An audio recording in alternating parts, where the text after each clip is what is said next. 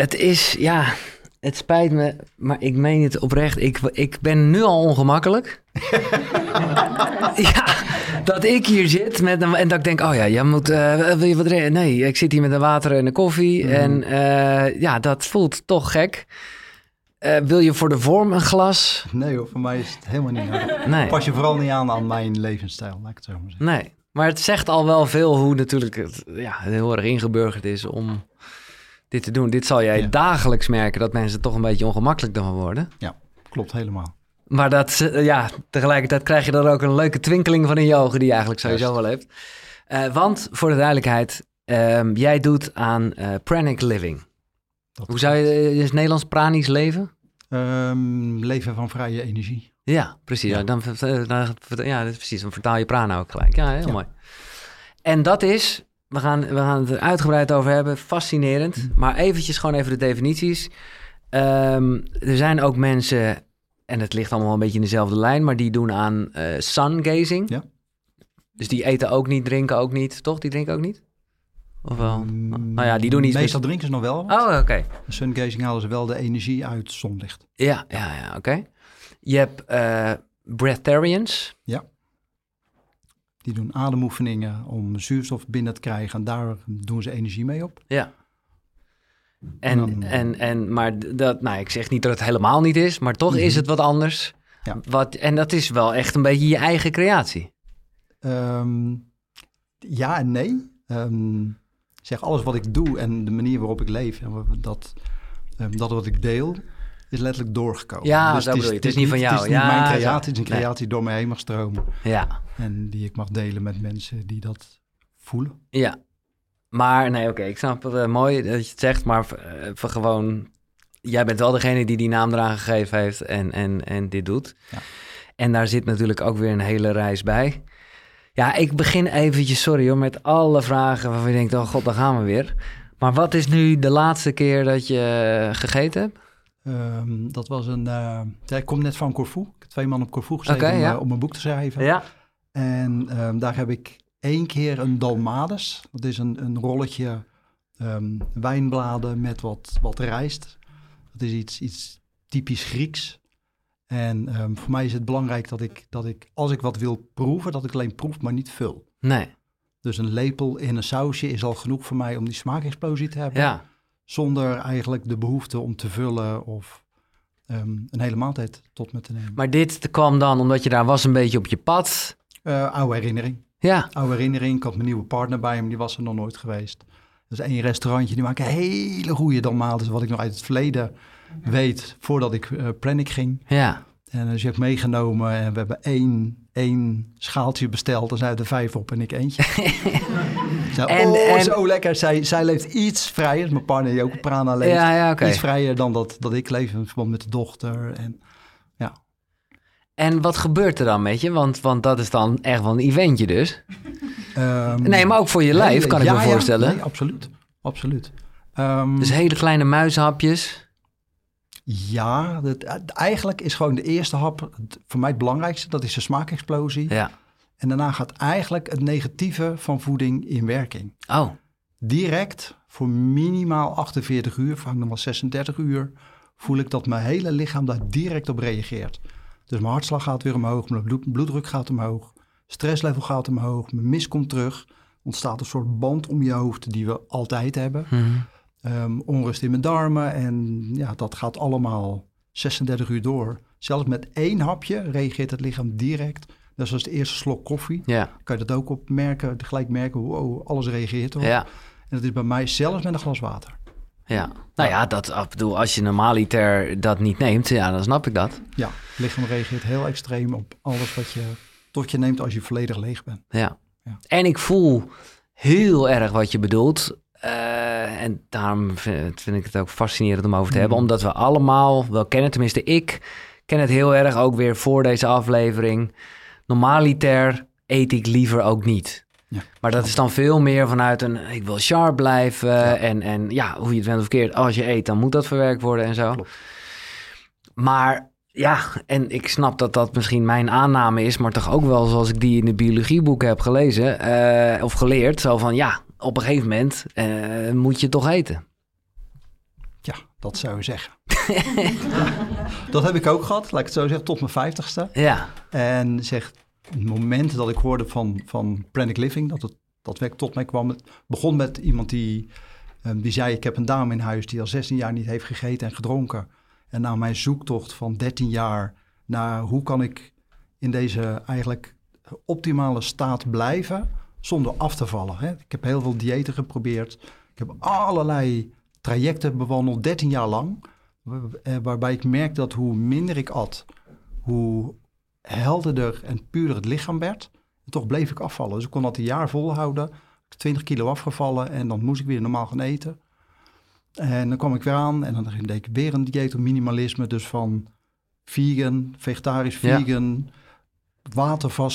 ehm fruitarian, Ja. liquidarian, alles geprobeerd. En uiteindelijk merkte ik van, weet je, er is geen dieet of geen levensvorm die ik kende die me dit kan geven en stabiliseren qua gewicht en ehm, eigenlijk mi- minimalistisch eten. nee. En toen hoorde je hiervan en toen dacht En je daar gelijk... ging- bij mij ging alles aan. Ja. Bij mij voelde, voelde ik Ja. eigenlijk het moment dat ik het hoorde, ehm, reageerde mijn hele lichaam erop. Ik kon alleen maar huilen, kon alleen maar shaken, voelde mezelf vibreren. En dat was voor mij, mm, Ja. Nou, ik, ik, ik heb niet, dit niet zo extreem eh, zoals jij het nu zegt. Maar ik denk, en ik denk dat ik echt niet de enige ben, dat het natuurlijk wel iets raakt. Dat je gewoon denkt, ja. Maar dat is ook, denk ik dan, omdat we gewoon op een redelijk verkrekte wereld leven als het gaat over mm. eten en drinken. En hoe dat allemaal, eh, ja, eh, over de top eh, gegaan is. Dus, dus om, daar, om dat ineens niet te doen, ja, Ja. goud natuurlijk. Nou weet je, voor mij wat het raakt, is de herinnering die in iedereen zit. Je allereerste stamcel na de verwekking, dus je hebt de eicel, de zaadcel, die komen Mhm. samen, dan staat de stamcel, die zweeft in de baarmoeder. Ja, Die is nergens aan verbonden, die leeft van energie. Dat is jouw eerste primaire herinnering, die zit in iedereen. Dus jouw default staat van zijn, als je de conditionering over eten weghaalt, is pranic living.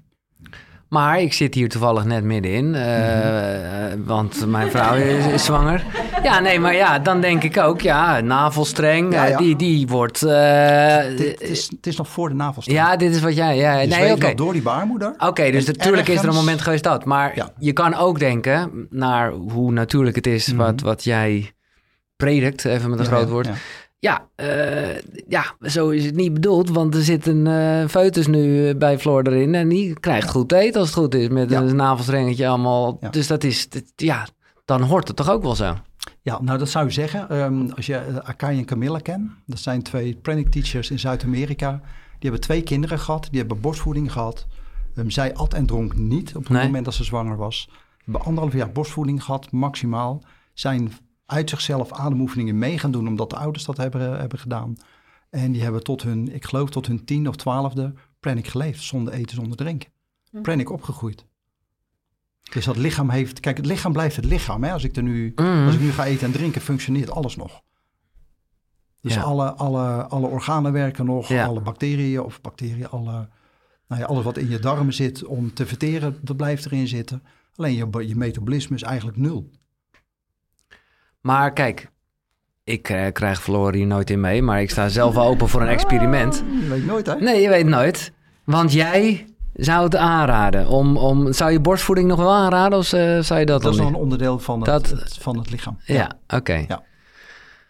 En Dat, daarna... dat staat buiten de conditionering. Ja, oké. En daarna is alles wat wij gaan geven eh, conditionering. Conditionering. En daarmee vullen we de cel en, en, en eh, ja, scheppen we of creëren Ja. we een afhankelijkheid. Juist.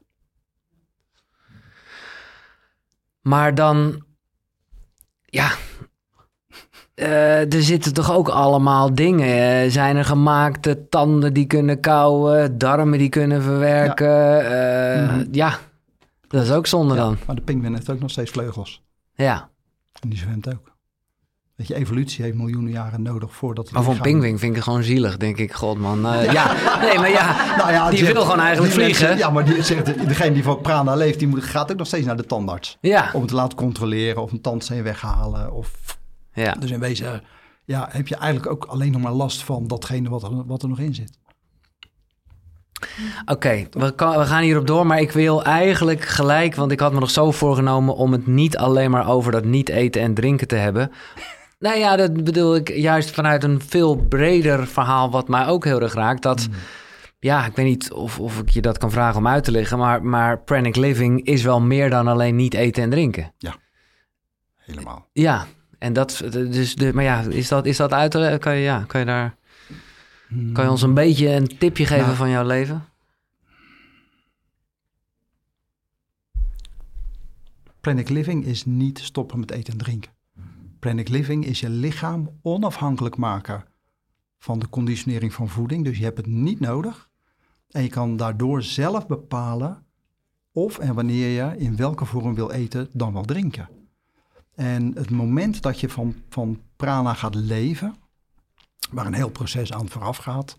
En je gaat het lichaam trainen. Dus je gaat na één dag, twee dagen, drie dagen, drie dagen achter elkaar. En zo bouw je het op. Kom je uiteindelijk in een, een staat van zijn. Ehm, waarin je merkt van wil ik er nog voeding in stoppen met al die negatieve effecten. En dan wetende dat het moment dat je eet, dat dat drie dagen een negatief effect heeft in, in het lichaam. Of op Mhm. het lichaam, op jouw staat van zijn. Moet je afvragen hoe frequent wil je dan eten. Mensen die kiezen voor bijvoorbeeld maandag tot en met vrijdag niks. En het weekend eten en drinken, die hebben maandag, dinsdag, woensdag nog steeds een, een, eigenlijk een klote gevoel. Ja. En dan donderdag wordt het beter, vrijdag voel je je top en zaterdag ga je weer eten. Ik zeg, doe dat nou gewoon niet. Blijf gewoon 10, 10 15 dagen op prana leven. En als je ergens voelt, joh, het is 30 graden, lekker terrasje, mijn vrienden zitten er. Ik sluit aan en ik neem een pilsje of een kop koffie of iets anders. Dan is dat een momentje. Ja. En dan heb je daar alsnog drie dagen last van. Maar dan heb je toch al daarna weer tien dagen dat je er profijt van hebt. En hoe Ja. vaker je dat, dat eh, zeg, al die voordelen ervaart. Dus die helderheid, die superhoge energie. Niet meer hoeven te slapen, niet meer dromen. Een superstil lichaam, een superstil ego. Als je dat allemaal ervaart, is de vraag, waarom wil je dan nog eten? ja. Wil je dan nog eten? Nou ja, kijk, een hoop dingen waarvan ik denk, en dit is, ik heb, dat vind ik echt eh, fijn, ik heb jouw boek alvast mogen lezen, Mm. een soort sneak preview zeg maar, en ik vind het eh, een fantastisch boek nu al. En dan, dan begin jij ook met, en dat is dus letterlijk wat er nu ook weer bij mij gebeurt, dat dit niet met je mind te begrijpen is. Nee. En dat je dus echt eh, in opstand komt, in weerstand. En gewoon denkt, ja, eh, en dat heb ik nu weer. Eh, ja, Ja, dat is heel logisch hè, wat je nu zegt. Want, want het geldt voor iedereen die niet op prana leeft. Zoals je hier nu zit, is je leven gestaffeld of ontwikkeld op je verleden. Op alles wat je hebt meegemaakt. Dat zit in je cellen. Elke herinnering, zelfs die boze buurman die naast je heeft gewoond, die wat tegen je heeft gezegd. Dat zit in je water, of je nou hebt gehoord of niet.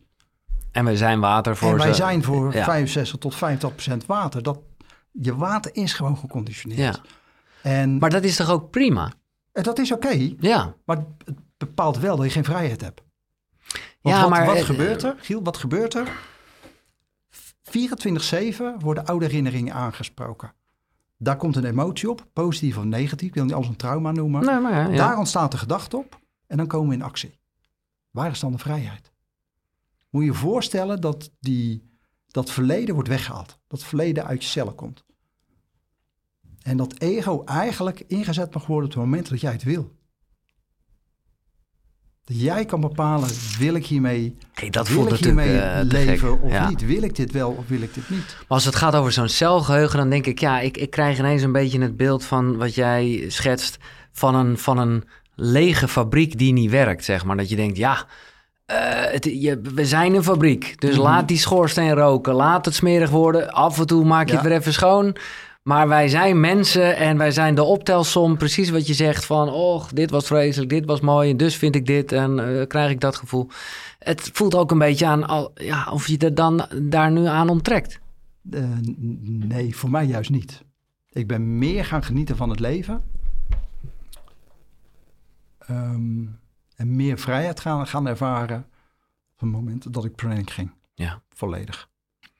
Het duurt een jaar, dus een jaar heb je nodig om al die cellen Twaalf te maanden, maken. ja, ja, ja. mi- minimaal. En dan ga je steeds meer ruimte ervaren, steeds meer leegte ervaren, steeds meer ja, ego-controle. Ja, egoloos bestaat voor mij niet, maar wel ego-controle. Ja. Dus triggers kunnen altijd voorbij komen, alleen het lichaam reageert er niet meer op. En de mind reageert er niet meer op. Maar heb jij dat dan nu nog steeds dat eh, je denkt, oh, dit komt eigenlijk, nou ja, bijna letterlijk uit een vorig leven toen ik gewoon nog Wim was. eh, en daarom kijk ik nu om omdat ik die vrouw zie eh, met een kort rokje. Of, nou ja, weet ik veel, gewoon hele menselijke shit. Ik kon even niks beters bedenken dan dit, sorry. Ja. Maar Ehm, nee, laat ik het zo zeggen. Het, het zeg, mijn reactie komt niet meer voort uit mijn lichaam. Mijn reactie komt voort uit... Kijk, we slaan hier in ons brein dingen op. ja, En hetzelfde, dit is maar 10%. ja. De rest alles zit in het lichaam, toch Alles eigenlijk? zit in het lichaam. Ja, ja, ja. Slechts 10% zit hier. ja. Nee, oké, maar dan zeg dus, je het dus eigenlijk die al. herinnering, daar kan ik nog steeds naartoe. Ja. Terwijl... Maar je lichaam, maar, maar hoe is jouw... Want kijk, ergens, we kennen allemaal de uitdrukking... eh, hè, je lichaam is je tempel. Mhm. Nou, jij zorgt er echt slecht voor. ik denk dat ik er beter, beter voor zorg dan iemand die eet. Ja, Want prana voedt het lichaam in zijn totale perfectie. ja, Daar moet je niet aan twijfelen. nee. Dat, dat, Nee, dat, dat- kan ook alleen als je het gaat voelen en ervaren in de retreat of in de, Mhm. in de, in de transformatie. Ga je voelen en ervaren wat prana met je doet en voor je doet. En pas als je het ervaren hebt, haal je de twijfel weg. Ja. Anders zeg je, ik geloof dat het kan. En nu zeg je, ik heb het ervaren. Je weet pas hoe iets is als je het ervaren en gevoeld Ja. hebt. Nou ja, kijk, het is, eh, ik, ik, ik speel ook een beetje advocaat van de duivel, dat Mhm. begrijp je. Want ik, ik nogmaals, ik, het, het raakt mij heel erg omdat in kleine, eh, nou ja, kleinere setting, hè, 72 uur vast of zo. Wow, wat, wat, wat leef je in Ja. het nu en wat staat alles aan en wat is alles intens. Maar ergens denk ik ook wel, en daarom is dat gaaf en fijn om mee te maken, maar is het ook wel in een bijna een soort, ja, ik in ieder geval op zo'n moment zit, ben in bijna een soort overlevingsmodus. En, dat is gewoon heel puur. Als ik jou dan hoe bedoel je dat? ja, nou, dat vind ik gewoon lekker. Dus daarom eh, eet ik bijzonder slecht op bepaalde dagen. Oh, omdat ik gewoon weet van, oké, dan, dan sta ik aan en dan... dan... Door het eten, denk je? Nee, door het niet eten Oh, juist. niet eten. Ja, door Ja, het niet ja, eten. ja, Ja, ja. Eh, alleen dan weet ik ook wel weer dat ik op een gegeven moment eh, Mhm. dat wel weer ga doen. En als ik jou dan hoor zeggen, ja, dit, ik realiseer me dat het allemaal eh, geconditioneerde gedachten zijn. Maar ja, god, kan ik dan, is dat niks meer heilig? Als jij zegt, ja, je slaapt ook eh, nauwelijks. Mhm. Nou ja, dan denk ik, dat Ik, is... lig, ik lig twee uur per nacht op bed. Ja. En slapen is misschien één uur in de week dat ik echt weg ben. Nee, maar dit is, voor mij is dit bijna een soort oude Giel die eh, heel weinig sliep. Omdat ik gewoon dacht, dat is zonde van het leven. het leven is te leuk. En eh, hoppa, we gooien er nog een colaatje in. Zoals ik hier ook echt wel weer een koffietje even erin gooi. Maar nou, dat, eh, ik heb wel ook menig gesprek hier, hier aan tafel, of anders niet hier, Hmm. maar thuis aan tafel gehad. Waarbij, eh, nou, wat heel erg over slaap ging. Waarbij je gewoon weet, ja, slaap, ik, ik, ik, ik keer het nu om. Ik bedoel, nu zeg ik, oh, ik hou zo van het leven en ik vind het zo machtig mooi. Ik zorg echt dat ik mijn slaap eh, voor elkaar heb, want dan ben ik er echt. Ja, maar wat als je nou niet hoeft te slapen? Ja, maar Wat, wat, wat als je prana gaat leven en gaat om, om, om 11 uur op bed liggen en je ligt tot 5 uur wakker? Want ja, je hoeft niet te slapen. Je lichaam Nou. is gewoon niet moe. je ligt wakker omdat je lijf denkt, fuck jongen, ga eten. Je ligt gewoon op bed en, en het lichaam zegt gewoon, ik ben niet moe. Nee. Ik, ga, ik, ik blijf net zo lang zitten. Zeg, na 12 zet ik alles uit, ga ik een beetje de stilte in. En ik vind het lekker met ook het licht uit gewoon. Daar valt voor mij tijd en ruimte weg. Net zo lang te wachten tot mijn lichaam een keer gaat geeuwen. Dat is half vier, vier uur. En dan denk ik, nou, nu is het tijd om te gaan liggen. En dan ga ik op bed liggen, maar dan sta ik nog vol aan. Ja, En dan lig ik twee uur en denk ik, nou, half zes, zes uur. Nou, ik heb genoeg gelegen. En dan begint mijn dag gewoon weer. En ik, ik ben gewoon nooit moe. Nooit. nee. Maar slapen is toch niet alleen om je eten te verwerken? Nee, het is om je lichaam te laten herstellen. Ja, dus ja, eh, ja, ik weet dat je vroeger gebodybuild hebt. Ik weet niet Mhm. of je nog eh, sportief bent, zo Ja, te ja, zien ja, wel, ja. Nou ja, dan moet ook je spieren ontwikkeld Nee, worden. En eh, je hebt nee, allemaal... Hé, je- hier, vanavond als je in bed ligt... God, wat een gek gesprek was dat. Dat moet al, Oh, nee, joh. allemaal geprocessed worden. Dat gaat volledig, volledig op prana. Ja. Ja. En dus hoeft dat allemaal niet, zeg jij? Het hele voedingsproces is belastender voor het lichaam dan dat we ons realiseren. Dat kan ik je garanderen. Toen ik, toen ik aan bodybuilden deed, had ik gewoon 10, 12 uur slaap nodig. Ja, Altijd. ja. Nee, dat is ook essentieel, toch? En dan Om, eet je ook 8000 calorieën. Ja. En eh, nou ja, alles wat er dan in gaat, supplementen. En Ja. Het herstel, bodybuilden is ehm, anderhalf uur trainen en zoveel mogelijk rusten en slapen en herstellen. Maar is, vind je het onredelijk als ik zeg dat je in ieder geval sinds dat moment dan gewoon toch een soort eetstoornis hebt? Of in ieder ja, ja, nou ja. Nou, Nou, dat, kijk, dat bodybuilden, dat, dat heb ik... Nou, ik ben echt geen bodybuilder geweest, dat zou ik... eh, de- maar Nou, ik ben wel... bezig, ik ben, nee, nee, nee, nee, nee, maar ik ben wel bezig geweest met het bouwen van een sixpack. Dus Ja, in zekere ja, zin ja, ben je iets aan het beelden, hoe slecht het ook lukte. Maar ik, ik, ik weet wel, en ik ben, heb me eroverheen gezet, maar ik weet wel vanaf dat moment... Poeh, en dat, om eerlijk te zijn, zie ik dat heel veel bij echte sporters. mhm. Ja, nou ja, wat ik zeg, allemaal. eh, en misschien hebben we sowieso eh, heel veel mensen er last van. eh, echt wel een, een, ja, wel een eetstoornis. Het klinkt altijd gelijk zo zwaar en bulimie, Ja. anorexia, maar zo bedoel ik het niet. Maar wel dat je denkt, oké, je kan niet meer normaal denken. Je denkt gewoon heel erg in calorieën, in hoeveel eiwit zit erin. Nou, Ja. dat, dan, ben, dan, is dat, dan kan je niet meer normaal gewoon wat eten. Dan, ja, ja, als je het, als je het zo, zo benoemt, ja. ja, Weet je, je weet wat je nodig hebt. Laat ik het zo zeggen, als een bodybuilder in zijn bulkfase zit. Je Ja. hebt acht weken bulken, acht weken ehm, eigenlijk ontspannen en het lichaam meer laten herstellen. In die, in die bulkweken weet je gewoon elke anderhalf uur moeten 500 calorieën ja. En dat is, dat is gewoon een proces, daar stap je in. In mijn, met zeg maar, mijn persoonlijkheid gaan de knoppen om. S morgens om vier uur eruit, sta je twee uur te koken om je rijst en je, je kipfiletje en alles klaar te maken. Alles waar geen voeding in zit, zoals groenten, dat mag je skippen, want dat is loze vulling. Eh, je shakes klaarmaken en dan ga je met je drie tassen naar je werk.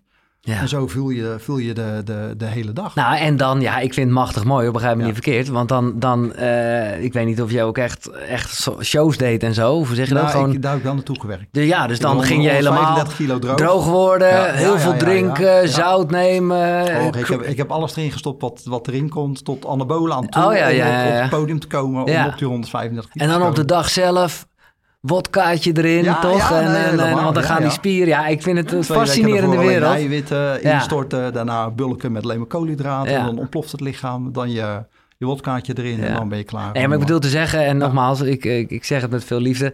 Daarna heb jij nooit meer normaal kunnen eten. Gewoon waarbij je niet nadacht. Oh, wat heb ik eigenlijk gegeten? Oh, ik eet gewoon mee. Nee, dat, dat, eh, was je echt wel bewust van. Oh, zoveel. Ja, Oh, ja, nee, natuurlijk. Ja. Al- Alles staat in afgewogen bakjes. Ja, Ik, Ja, ik-. Naar een verjaardag nam ik mijn eigen tassen mee, want daar ging, geen, nee. er ging niks in, want dat is loze vulling. En die laatste shake s'avonds om, eh, om twee uur gaat er dan gewoon niet meer in. nee. Dus je eet niks, of je, ik in ieder geval niet, drink niks wat alleen maar vulling is. Geen koffie, geen water, het is echt de shakes en de, de voeding die je nodig hebt, om, om- anders krijg je het niet binnen. Nee, maar hoe rijm je, dat is dus wel fascinerend. Eh, hoe rijm je dat dan met nu van 7000 naar 0 calorieën? Ja, dat is een hele weg geweest. Ja, ja, ja, het mooiste was, in, vandaar dat ik ook, weet je, ik geloof in een soort, een soort book of life. Je wordt ergens geboren en daar staat een heel pad voor je klaar en daar ga je weer dood en dat hangt allemaal samen. Weet je, dus ik ben, ik ben uiteindelijk ehm, gaan bodybuilden tot mijn 35ste. En juist op het hoogtepunt dat ik klaar was om wedstrijden te gaan doen, nagenoeg droog afgetraind, werd er op mijn deur geklopt. En daar had ik een vlichtingsmoment. ja. Ja, En- laten we daar... out eh, of the blue, ja, daar word je wakker. En Ja. dan merk je dat je eigenlijk een idioot leven leeft. Ik doe het naar even in een, in een notendop. Eh, gelukkig eh, opgevoed, Zeeland. Sterke vader, zachte moeder. Eh, ging van Zeeland naar Bonaire, waar je vader werk vond, tot twee keer aan toe. De tweede keer was je al best wel een puber. Dacht je, wat moet ik daar allemaal? Maar goed, oké. Ja. Eh, vervolgens ben je in de afvalverwerking gegaan. Mhm. Nou, dat is toch waar ik wat vragen over heb. Omdat het, als ik het goed begrepen heb, heb je gewoon dus even in de gevangenis gezeten. Ja, ook dat. 14 maanden onschuldig. 14 maanden onschuldig. Mhm. Ja, Zelfs- en ik zelf- denk- Zelfs dat kan in Nederland, hè? Ja, nee, maar dat is, nou ja, ik ben blij dat je het zo zegt en ook, ook zo resoluut. Want ik kan me niet aan de indruk onttrekken, en dat bedoel ik echt niet Mhm. naar jou toe, maar ik denk van, nou, als je 14 maanden zit, dan zal er toch echt wat aan de hand zijn. Dat is wat ik denk, omdat ik gewoon een, positief beeld heb van Mhm. eh, Nederland. Nederland. Ja, dat had ik ook tot, Ja. tot die tijd. Ja, Nee, ik was zeg, de, ehm, een bedrijfsleider van, van een afvalverwerkingsbedrijf. Waar justitie al anderhalf, twee jaar onderzoek deed achter de schermen. En op het moment dat ik verantwoordelijk werd en de installatie aan het verbouwen ging om het te optimaliseren, daar heeft justitie een inval gedaan. ja, En ze hebben ze me eh, samen met voorgangers aangewezen als een van de kopstukken. En die zijn... Hij moest ervan weten, uh, ja. Ongetwijfeld. En ze hadden een keurig dossier opgebouwd van mijn verleden. De telefoongesprekken, de boten die ik ooit gebouwd heb tien jaar daarvoor. En dat hebben ze in een heel mooi dossier geplakt. En dat ziet er heel geloofwaardig uit als je de waarheid niet weet. Maar daar, daar, op basis daarvan uh, uh, word je opgepakt en word je vastgezet. En dan duurt het anderhalf jaar voordat je je hele dossier gezien is. En advocaten en rechters zich kunnen voorbereiden op een eerlijk proces. En hoe is dat dan na afloop? Is dat dan, sorry meneer, foutje bedankt, handje en dat was het? Eigenlijk wel. Want het is niet zo, uh, ik weet dat we niet in Amerika leven, het is niet dat je er een miljoen aan over hebt gehouden als een soort van nee, schade. Nee, nee, nee, Dat, had, dat had wel gekend.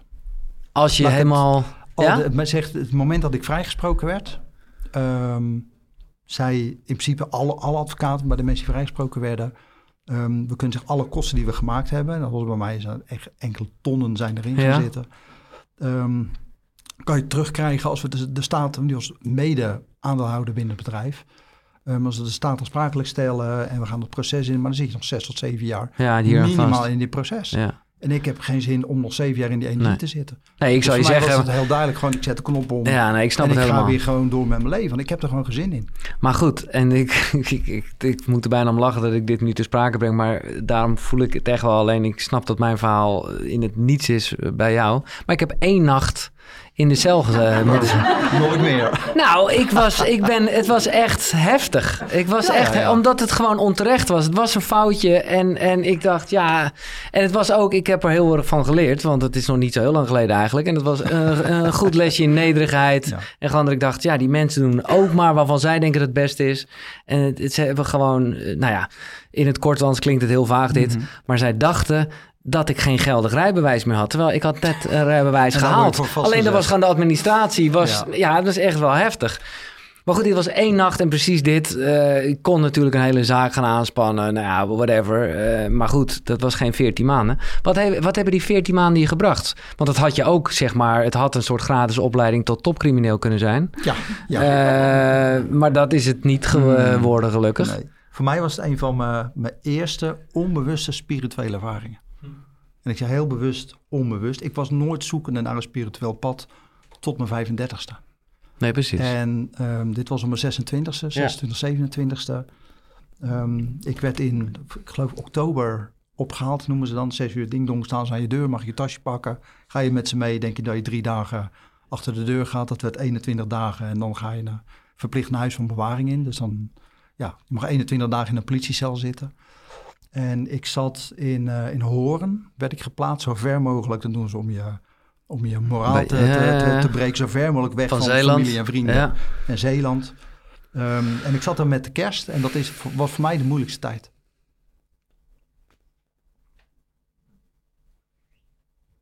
Ik zat in alle beperkingen.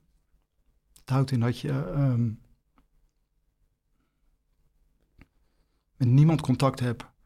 Ehm, vijf minuten per week mag bellen met een partner of een ouder. Waar dan een, een, een, penitentiair eh, inrichtingswerker bij staat, PVR. En daar heb ik allemaal nog niet zo moeite mee. Maar ehm, kerstavond zat ik, zat ik in mijn celletje, twee bij drie. En dan kwam er een, een, een, een humanist voorbij. En ehm, ja, die gaat dan even een gesprek met je hebben. Van nou ja, vervelend dat je hier zit. Wat heb je gedaan? En eigenlijk willen ze dat ook niet weten. En, en in dat gesprek voelde ik heel langzaam het licht uitgaan. En de, de, de fundering onder me vandaan... ehm, een Ja. soort Echt drijfzand werd, werd, uittunen, ja. ja, daar, daar voelde ik me eigenlijk, ja, ehm, breken wil ik niet zeggen, maar daar kwam wel het besef van, wow, dit kan wel heel lang gaan duren. En het gekke was, het moment dat ik daarin zakte, voelde ik gelijktijdig een enorm vertrouwen naar boven komen. Je had het over die leeuw, er kwam vertrouwen naar boven en er kwam ook een hele sterke, een, een koikong, een, een energie naar boven. Die zei, dit gaat me gewoon niet gebeuren Nee. die gaat gewoon niet gebeuren. En dat was een moment waarin ik van eigenlijk afglij, afglee, eh, ook weer opstond en, en ervaarde, wow, dit is, dit, dit, ga ik gewoon winnen. Dit gaat goed komen. Jij schrijft in je boek, ik vind dat je mooi schrijft. Ik voelde de angst van het vacuüm waarin ik was terechtgekomen, Hmm. maar toch ook weer het diepe vertrouwen dat alles uiteindelijk goed zou komen. En dat was mij de eerste ehm, spirituele... bronervaring. Ja, ja, precies. Ja, ja. Ik voelde, ik ben katholiek opgevoed. Nou, dat is liedjes zingen in de kerk voor mij. en een dominee of een pastoor die weinig kan vertellen. En eh, daar had ik niks mee. En hier voelde ik voor het eerst in mijn leven... wow, ik, ik word echt gedragen. Ja. Maar ergens, en ik snap dat heel erg... Jij was vrij, je ging er ook niks, niks mee doen... maar je bent er nou ja, niet zozeer overheen gestapt... maar je dacht, ja. oké, we pakken het aan. Nee, het moment, de, de moment, de dag daarna stond ik in de kledingzaak. Ja, precies. Ben, En werd ben je onderne ondernemer, precies. Nou, Ja. toen ben je heel erg gaan sporten. En, en ben je daar een beetje dus mee gaan spelen, zou ik willen zeggen. Eh, manager in de olieindustrie. Was, Mhm. dat, was dat nou ook een beetje wat je vader deed? Was het toch ook iets... eh, Ja, klopt. Oké. Ja. Maar goed, ik ben, ik ben in, uite- uiteindelijk de techniek ingerold. En zeg, mijn persoonlijkheid is een persoonlijkheid die gewoon alles kan en alles oppakt. Dus uiteindelijk ben ik in de olieindustrie terechtgekomen, crisismanager en projectmanager geworden. En dat was voor mij de makkelijkste manier om, om in een korte tijd geld te verdienen. En daarna weer wat jij nu hebt gedaan met je jaarperiodes gewoon te kunnen leven. Ja, ja, ja. En te kunnen onderzoeken. Ja, ja, zo was En het Na mijn verlichtingsmoment heb ik alles losgelaten. Ja. Mijn, mijn, al mijn bedrijven, mijn huis. Nee, Oké, we gaan even naar, naar wat jij het verlichtingsmoment eh, Hmm. noemt. Ik moet zeggen, ik zeg het gewoon eerlijk, ik word er altijd een beetje kriegel van als mensen met zo'n moment komen. Dan denk ik, ja, verlichtingsmoment, eh, verlichtingsmoment. eh. Hmm. Maar goed, dat was wel wat er gebeurde. Jij was 35, jij was ergens bij een gezin in Zeeland. Daar was een dochter, eh, gewoon een meisje. Hmm. Ja. Nou ja, de- vertel maar even. Want het is... Het Ik- is ik, ga inhaken vanaf dat moment. Oké, Ja. Ehm, ik, ik was toen een, een netwerkmarketingbedrijf in Nederland in de markt aan het zetten. Ik heb gevraagd door het bedrijf zelf van wil je het in Nederland promoten? En dan komen dan trainers bij. En ik zit met dat meisje te praten, die is 16 jaar. En ehm, die deed dansacademie in Amsterdam. En ik zat op een doordeweekse dag. En een van mijn eerste vragen in het gesprek was, waarom ben je hier? Waarom ben je in Middelburg en niet op school? En ze zegt, ik had zo het gevoel dat ik deze week thuis moest zijn. En als ik dat voel, en dat was meer vanuit geloof, dan, dan volg ik dat. Dan, ga ik, dan studeer ik thuis wel wat, maar dan, dan ben ik hier. En dan, dan, ja, dan volg, volg ik puur dat gevoel. Terwijl mijn, mijn, mijn mind op dat moment eigenlijk nog dacht, koekoek. Goed, dus- ja, ja, ik ben heel nuchter, maar heel, toen nog heel geaard en heel normaal. nu niet meer. Nee, dat- zo zien mensen me niet meer. Dat ben ik wel. Maar Nee, nee, nee. En we zitten verder in dat, eh, met, met haar te praten. En uiteindelijk ehm, komen we op het punt dat ik zeg... wat, wat wil je met je dans, dansopleiding doen? Want er zijn, er zijn duizend dansers per jaar die van een opleiding afkomen. En probeer je maar te onderscheiden. Dat is rete moeilijk om daar geld mee te verdienen. En ze zegt, dat maakt me helemaal niet uit. Want als ik dans, dan deel ik een soort energie. Het was een soort vrije dans die ze deed. Op bijvoorbeeld opwekking, zo'n EO Jongerendag voor volwassenen een hele week. En daar dansen ze op het podium. Zeggen, als ik dans, dan raak ik daar mensen mee. Dat is een soort Christusenergie. En eh, dat is de reden waarom ik dans. Ik zeg, nou, dat is heel mooi. Hm. En ze kijkt me aan en ze zegt... Ah, je zegt het wel, maar je voelt het niet. Wow, en dan zie je ons opgepompte, opgepompte bodybuilder. Emotieloos, dat dacht ik dan. En dit gebeurde er en ik voelde de energie veranderen. Ik denk, wow, wat gebeurt hier? Dit is geen meisje van 16 die hier praat. En we gaan door met het gesprek. En werkelijk vijf minuten later weer zo'n moment. En weer kijkt ze me aan en weer zegt ze... "Ah, je zegt het wel, maar je voelt het niet. Zo, ik denk, wat de fuck gebeurt hier? Echt een heel raar gevoel. En zeg ik, laat het je zien. En eh, 30 jaar geleden inmiddels. Ze loopt naar een tv'tje, zo'n beeldbuisdingetje. Zet hem aan, zet de videorecorder aan en die grote banden ingaan. Stopt er een band in en drukt op play. En ik heb geen seconde gezien. Het moment dat zij op... mm.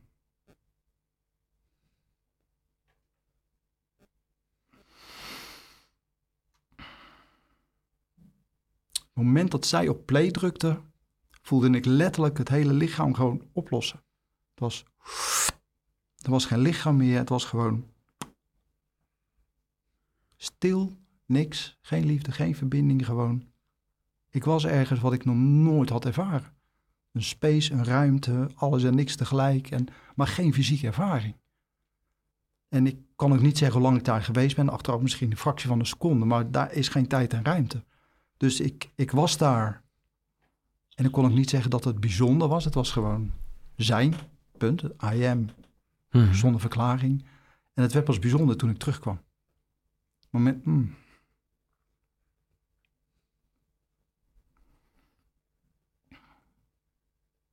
Het moment dat ik ervaarde dat ik terugkwam, werd het lichaam echt weer in elkaar gezet, gecomprimeerd. En het moment dat ik mijn ogen opende, kon ik alleen maar huilen. Ik had geen idee wat er was. Ik was niet spiritueel zoekende. Mijn leven was perfect, dacht ik. En vanaf dat moment paste gewoon niks meer. En nou ja, goed, daar, daar begon mijn, mijn spirituele awakening. Alle, Je stond helemaal open. al- de, de horen, zien, weten, ruiken, proeven, alles stond open. Deed mijn ogen open, ik zag engelen staan, overleden ouders, of overleden mensen. Er liep een alien door de kamer, er vloog een ruimteschip in, what the fuck. Ja. Geen idee, ik had echt nog nooit een spiritueel boek gelezen. Ja, en je bent een soort schizofreen.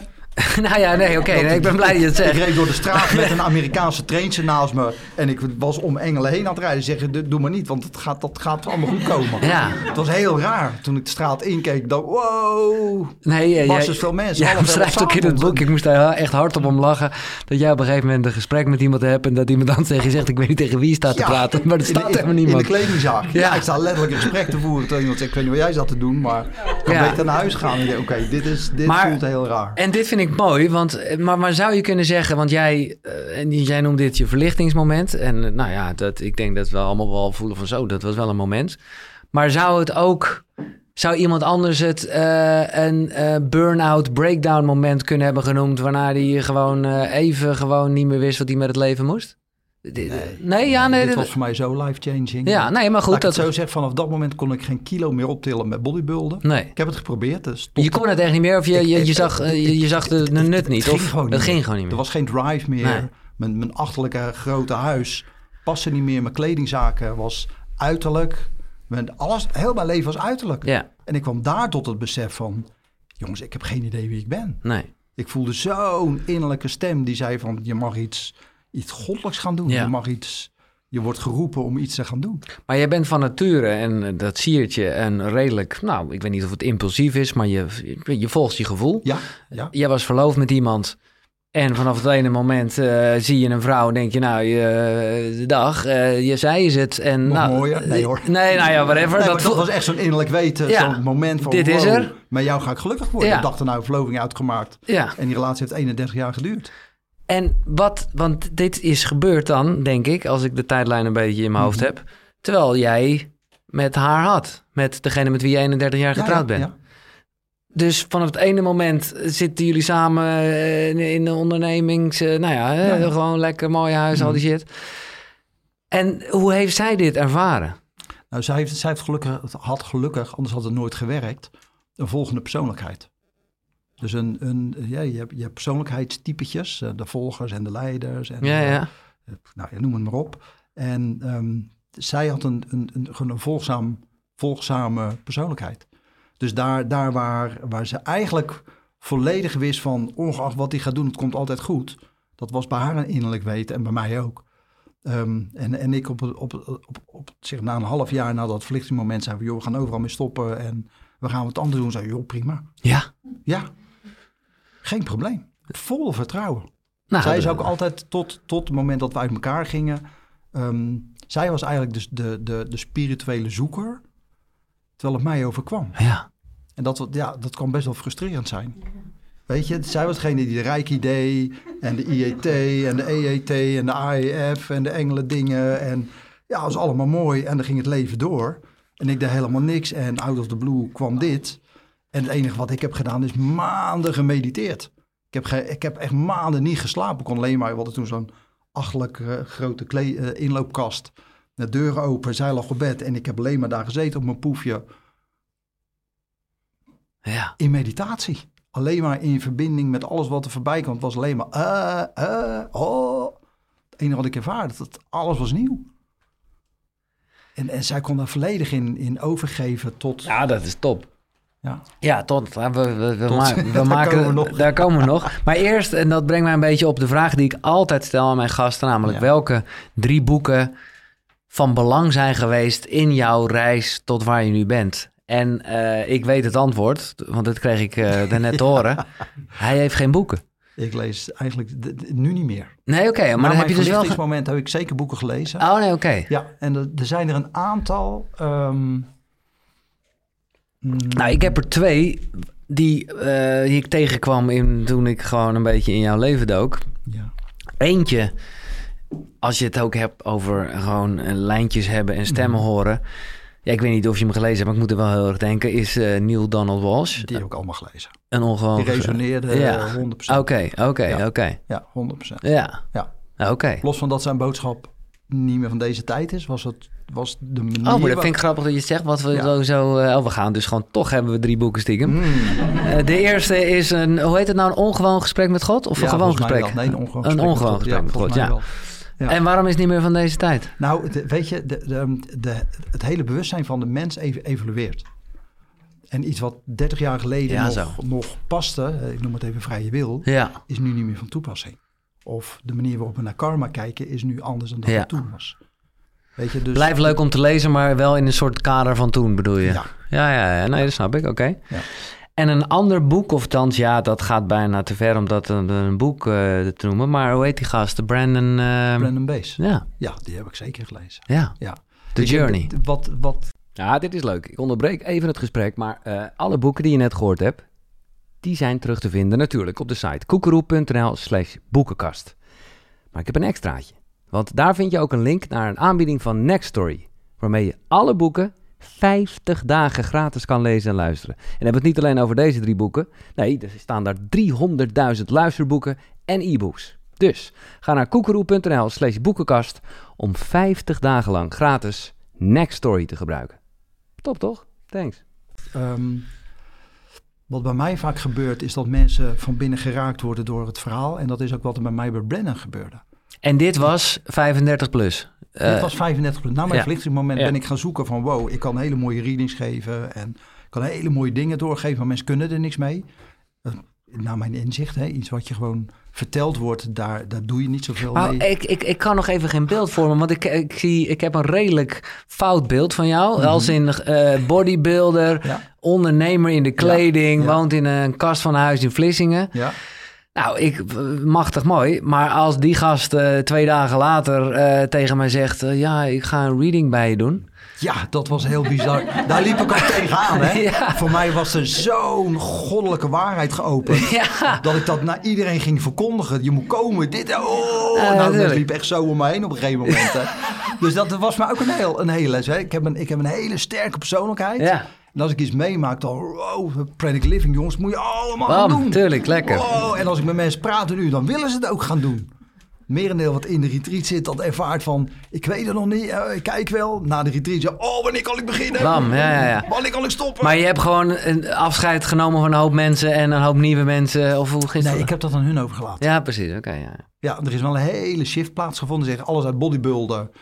Ja, dat paste echt niet meer. Dat was allemaal brullen en gillen. En, Ja. en daar heb ik nog wel een tijdje geholpen. Maar meer, meer om, om, weet je, je hebt ook een sporthart. En je moet echt wel twee jaar afbouwen. Dus met lood in mijn schoenen ben ik vier dagen in de week eh, toch nog wat gaan, eh, gaan, gaan squatten. Ja, anders had je er ook niet zo bij gezeten. Nee, dan was het ik- grote hangzak. eh, nee, precies. Nou ja, precies. Sowieso. Sorry, maar dus de Journey, die las je toen waarschijnlijk ik, op ik kwam een filmpje tegen van... Ah. Nee, ik werd uitgenodigd door iemand die zei tegen mij van...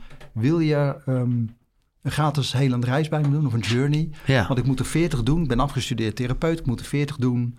En ehm, ja, het is gewoon een mooi proces. Nou, vind ik altijd leuk om een ervaring op te doen in, in, in dit soort processen.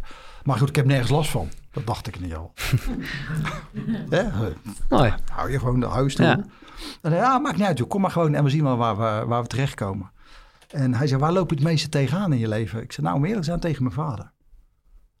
Als mijn vader en ik samen waren en ik, ik wijde dat aan twee gelijkwaardige persoonlijkheden, dan was er binnen tien minuten frictie. En dan begon mijn moeder koffie te schenken en een wijntje om het allemaal weer zachter te maken. Uh, je weet hoe dat, dat werkt. En ik zei, nou, daar wil ik wel vanaf. Nou, zei, dan gaan we eens kijken. Gaan we naar de laatste keer dat je bij je vader was en dat dat gebeurde, hoe dat voelde. Wow, en ik voelde al die, eigenlijk die, die woede en frustratie opkomen. Dus, nou, doe je ogen maar dicht en we gaan gelijk het proces in. En ik deed er een proces. En um, na een kwartier door lagen heen gaan van woede en leegte en dan weer frustratie en eenzaamheid, kwam ik ineens bij een herinnering. Toen woonden wij in een flatje in Vlaardingen. Daar zal ik in het raamkozijn en ik zie mijn vader thuiskomen. En ik hoor hem het traphuis oplopen, sleutel in de deur doen, deur open, openmaken. En ik zie mezelf van de vensterbank afstappen, Ik loop naar mijn vader toe en ik wil zijn been vastpakken. Eigenlijk van, hey, papa is thuis, leuk. En hij drukt me even aan de kant en hij zegt, ik wil eerst even met je moeder praten. En ik hoor mezelf daar zeggen, hij wil mijn liefde niet ontvangen.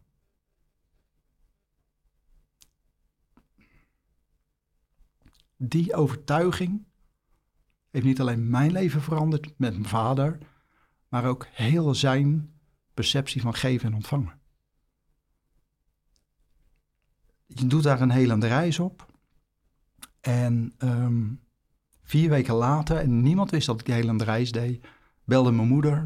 En die zei, ik weet niet wat er met je vader aan de hand is, maar hij wordt zoveel zachter. Hmm. Hmm, ja, Nee, maar dus dit ik kon voelt... weer een eh, hele reis doen op het schuldgevoel wat ik uiteindelijk had, dat ik dat 35 jaar die man heb gegeven. Ja, Ik voelde me echt wel schuldig. Ik denk, jij voelde je schuldig. Oké, dat vind ik eh, nou Mijn niet mooi. overtuiging Ja. heeft, heeft voor hem bepaald Ja. dat hij niemand de knuffel gaf en dat hij niet open stond, zelfs in de relatie met mijn moeder, voor, voor een soort, soort vrijere liefde. En, God, maar ik, ik, ik, ik bedoel, en ik weet dat je niet zo bedoelt, maar ik word er weer helemaal kriegel van, omdat ik gewoon denk, ja, maar dit is dus wat ik tegemoet ga. Eh, je maakt zo dit een was, fout. Dit was allemaal voor Prank, hè? Ja, oké. Allemaal voor Prank. Ja, begrijp allemaal- ik. Maar als je ik, Prank eh, gaat, stroomt dat allemaal uit je leven. ja, Hoef je nergens meer dan maak je geen denken. fouten meer. Nou, dat zeg ik niet. Maar ben jij zelf vader? Nee. Nee. Ik zag net het filmpje. Ik wist al heel, van heel jong af, of aan, Dat jij ook kindloos ik of... nooit eh, vader ja. zou worden. En dat mijn leven veel te hectisch zou zijn met, eh, met alle gekke dingen die ik ging doen. Dat stond bij mij zo'n paal boven water. Maar zit daar ook een stukje angst in? Nee, Nee? nee. Nee, dat, dat, dat voel ik nee ook niet. hebben het Maar... regelmatig erover gehad. Zo na het 30ste, 35ste. Ja, ja. Zo, weten we het zeker. En nu zo Ja, wat wil proberen, moet, moet ergens gaan doen. En allebei allebei zoiets van, eh, nee. nee, gaat niet gebeuren. Wij hebben elkaar van tevoren heel even kort gesproken. Hmm. Doe dat nooit meer eigenlijk. Dat zeg je. Nee, nee, is niet waar. Maar het is gewoon. Daardoor weet ik nul dingen. Maar weet ik wel dit. eh, waardoor ik het ook durf te vragen. Je ouders leven alle twee nog. Ja. Ehm, hoe, hoe, ehm, wat weten zij van jou? Ik bedoel, eh, ja, ik bedoel, ze hebben jou niet op de wereld gezet als uh, Brahman Menor. Nou ja, zo is het Ja, toch gewoon, klopt. toch? Maar ze weten, neem ik aan wel, dat je dat bent geworden. Mhm. Ja. Hoe, wat, wat, hoe, wat vinden ze ervan? Nou, weet je, ze hebben alle facetten meegemaakt. Van het slepen met voer naar de verjaardag. Wat, Ja. ze, wat ze apart vonden. Twintig jaar geen alcohol nemen. Met bodybuilden doe je dat niet. Nee. Eh, daarna vegan, vegetarisch. Nou, ik kom uit een Bourgondisch gezin. Mijn vader heeft zo'n buik. Zijn hart zit, zit helemaal vol, is slecht. Zijn aderen zitten vol. eh, nou, noem het maar op. Hij, hij, hij eet liever de manier waarop hij ehm, at... dan dat hij zijn voeding aanpast om nog een paar jaar te kunnen, langer te kunnen leven. Dus het, het, ja, dat doet hij gewoon niet. Nee. Ehm, en hij- ja, uiteindelijk hebben ze het hele proces meegekregen tot ik zei van ja, pa, maar alles leuk nou, maar nu ga ik stoppen met eten en drinken. Toen viel ik nog 73, toen viel ik nog 10, 12 kilo af tot 73. Dus het eerste jaar ben ik redelijk mager geweest. En het mooie was dat het moment dat ik af ging vallen, zei mijn vader, oh, nou moet je stoppen, het is gevaarlijk. En eh, terwijl ik 73 bleef, en na drie maanden zei hij, oh, volgens mij ben je weer aangekomen. Maar je ziet er nou een stukje beter uit. Dan was hij weer gewend gewoon aan het nieuwe postuur, het nieuwe Ja. uiterlijk.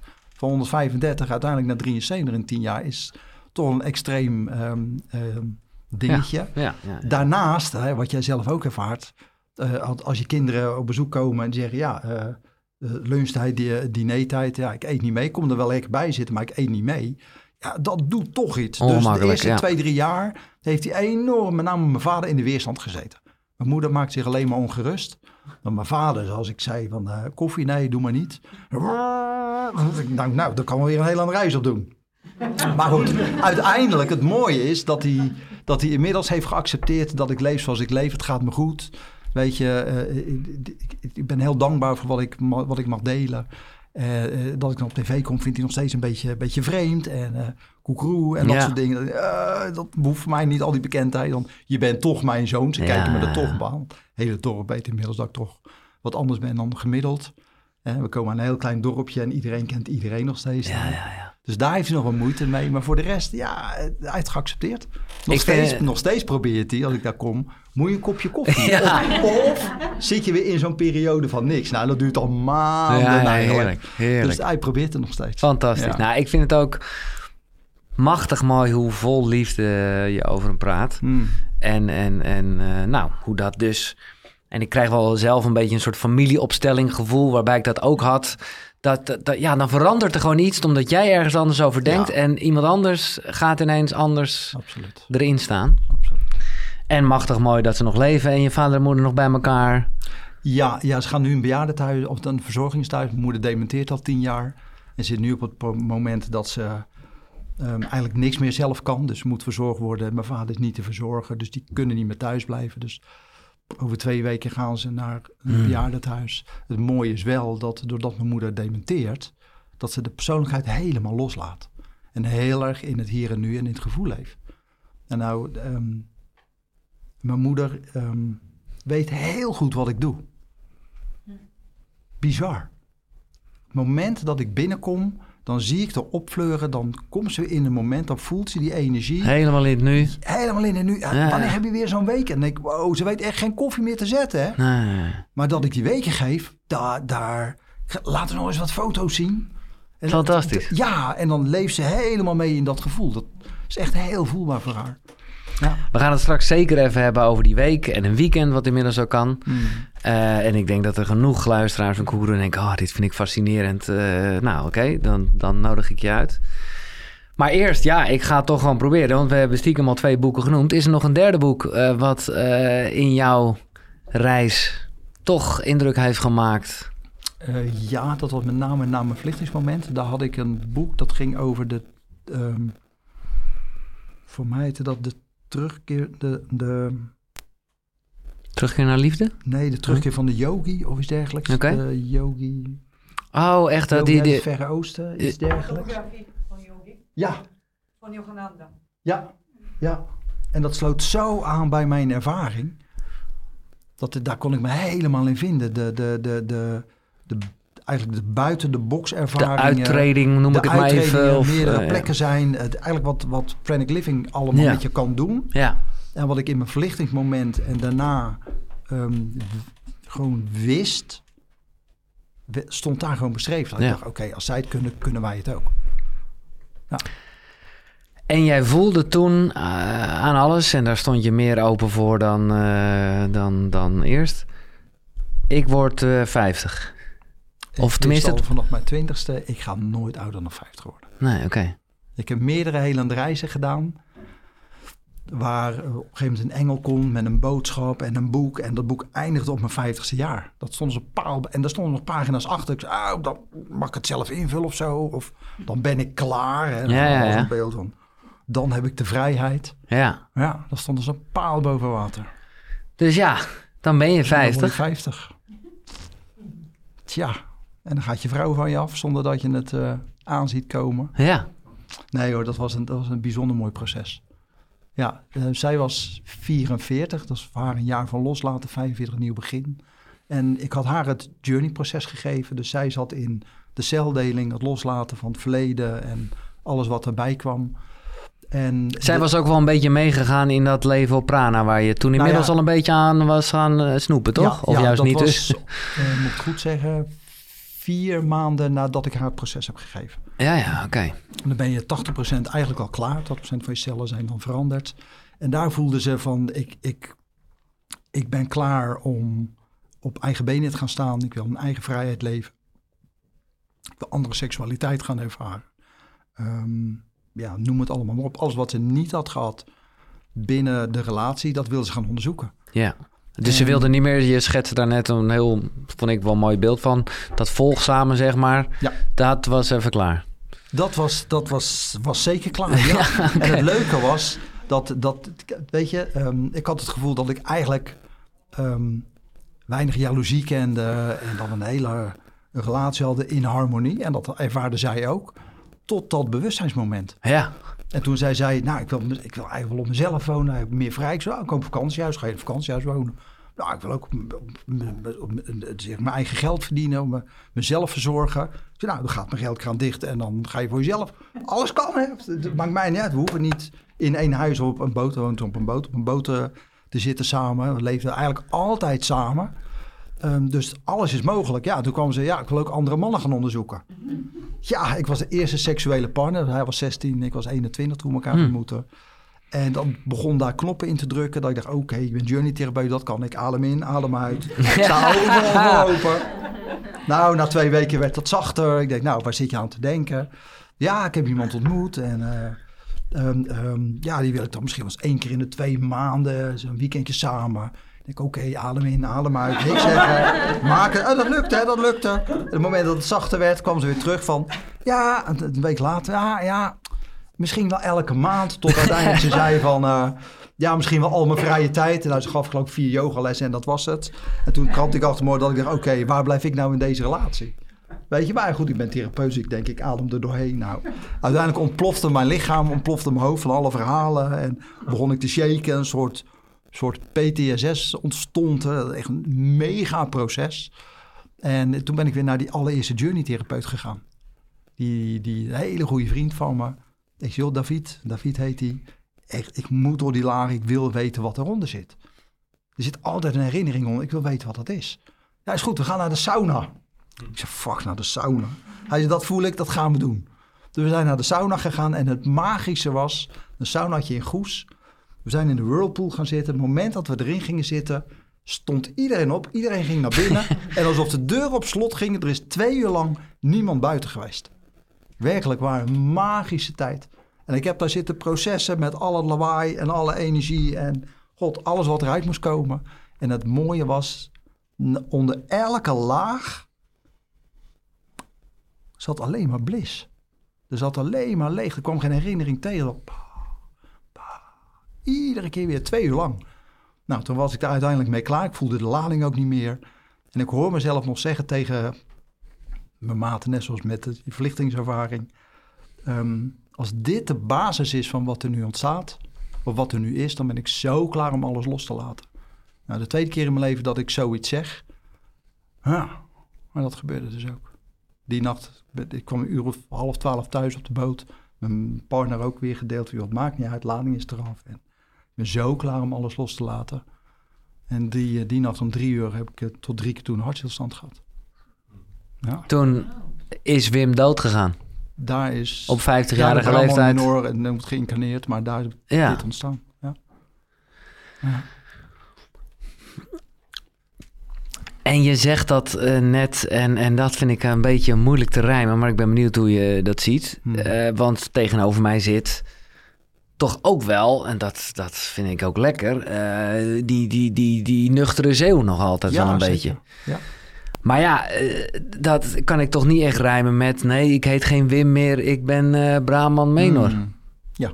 Hoe, ja. Nou, ik sta nog steeds met twee voeten in de klei. Ik ben heel nuchter. Ehm, weet je, we hebben allemaal, allemaal verschillende kanten. Jij had het net over je vrouwelijke energie, Ja, mannelijke energie. We hebben het allemaal ja in zo ons. is het. Ja, ja. Weet je, dus ik sta nog steeds als techneut met twee voeten op de aarde. Ik kan nog steeds een hele boot bouwen, verbouwen en optimaliseren. Maar mijn hart gaat niet daar naar, naar uit. Nee. Weet je, ik heb een persoonlijkheid die, die bezig moet zijn. Dus ik ben niet iemand die tien jaar in een god moet gaan zitten en niks te doen. Want daar, daar valt de energie stil. Dat, dat, dat doet mijn systeem niet. Ik moet bezig zijn, dus ik sport nog een beetje. Ehm, ik, ik probeer nog de een of ander, een of ander te creëren. Eh, Nee, niet te creëren, te doen. Laat ik het zo maar te, te zeggen, om die persoonlijkheid te voeden. Maar daarnaast zit er mij heel veel leegte. ja. Heel veel leegte, heel veel zijn, heel veel verbinden, delen, mensen helpen. En die leegte, is, is dat de bron? Eh, of, eh, ja, hoe... eh, Nou ja, dat, dat hebben we allemaal in ons. ja. Als je de, als je de, Ja. als je de mis van het eten weghaalt, blijft dat over. Ja. De absolute stilte die in ons allemaal zit, alleen we komen er niet. Moeilijk in ieder geval. En jij vergeleek dat net en ik denk dat dat een soort mooie, eh, nou, soort non-dualistische overtuiging is van het is allemaal in het boek geschreven. Ergens, is dat dan op je vijftigste een nieuw boek? Moet ik dat zo zien? Dan de, In, in, mijn geval kreeg ik op mijn vijftigste daadwerkelijk een heel nieuw boek te zien. Van begin tot einde. Ik weet hoe oud ik word, ik weet wat ik ga doen. Ik weet hoeveel mensen ik mag helpen. Dus ik, ik maak me ook niet meer druk. Nee. Ik probeer niks te creëren. Ik weet dat alles op het juiste moment voorbij komt. De juiste mensen, de juiste antwoorden.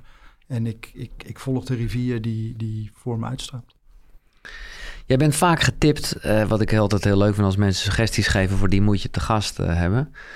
En eh, nou ja, Robert Bridgman, die kwam al met jou. Hmm. En mensen die hem kennen, die kwamen ook bij jou op wat. Maar ik weet dat er ook een mailtje kwam van iemand die zei... Ja, je moet die Brahman uitnodigen, want ik snap het niet helemaal. Dat was, nou ja, ik had toen iemand te gast, die, het ging heel erg over manifesteren. Hmm. Een onderwerp dat vaak langskomt in Koekeroe.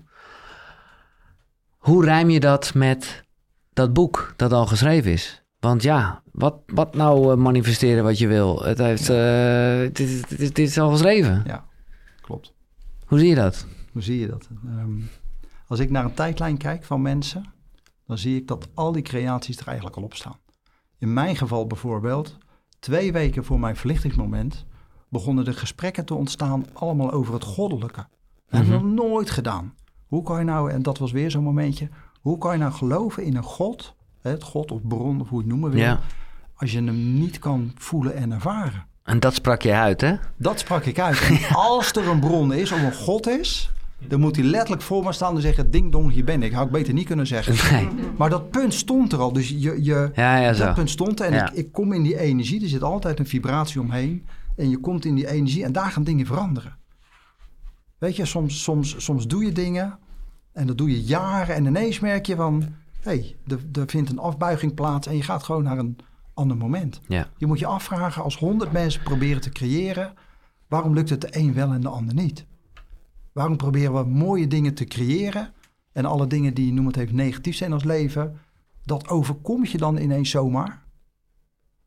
Tuurlijk niet, het Hm. zat allemaal vast in je boek. ja, dat heb je nodig om te komen. ik heb de- nergens voor gekozen. Nee. Mijn verlichtingsmoment niet, mijn scheiding niet, mijn doodervaring niet. Terwijl ik die allemaal wist. Iedereen heeft déjà vu's.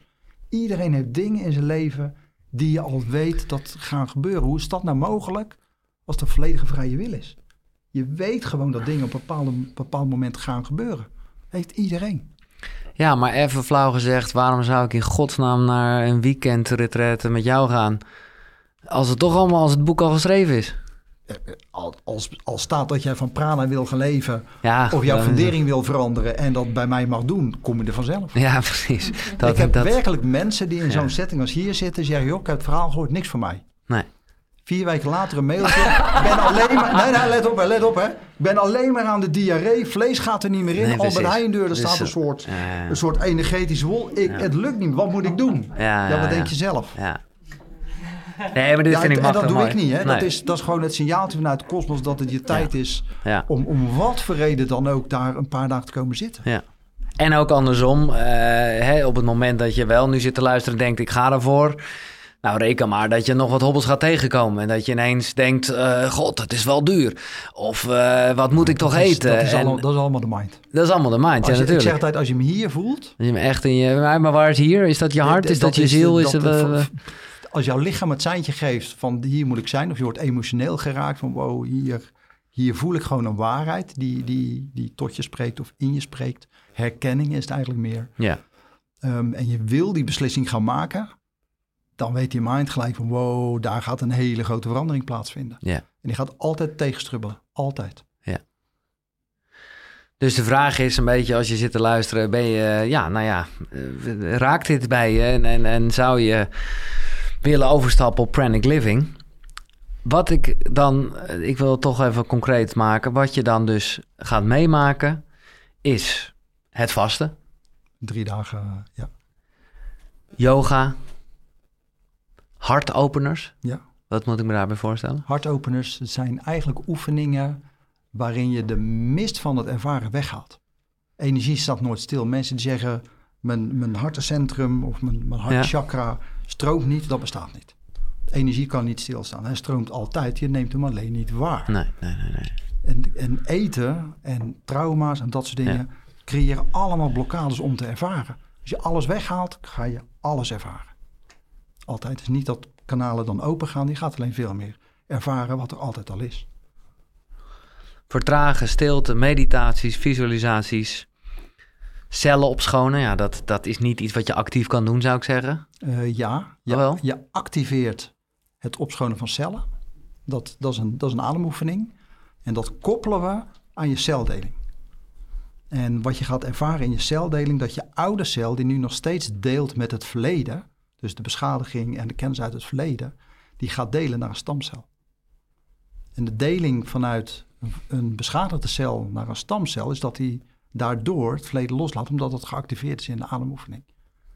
En daar kan je niet in geloven, dat moet je gaan ervaren. Ja. Dus dat is weer, je doet eerst de oefening, dan ga je de leegte in, dan ga je merken, wow, er is wat veranderd in mijn lichaam. Dan neem je mee in de visualisatie, je voelt die celdeling. Uiteindelijk gaat die cel weer terug in het lichaam en daar voel je de, de verandering in het lichaam. Daar moet je hem gaan voelen. Als je dat gaat voelen, dan ben je 100% overtuigd. Daar valt de twijfel weg. Een mind zit altijd in twijfel. Kan het wel, kan het niet. Ik denk dat het, dat het kan, maar er zit altijd twijfel.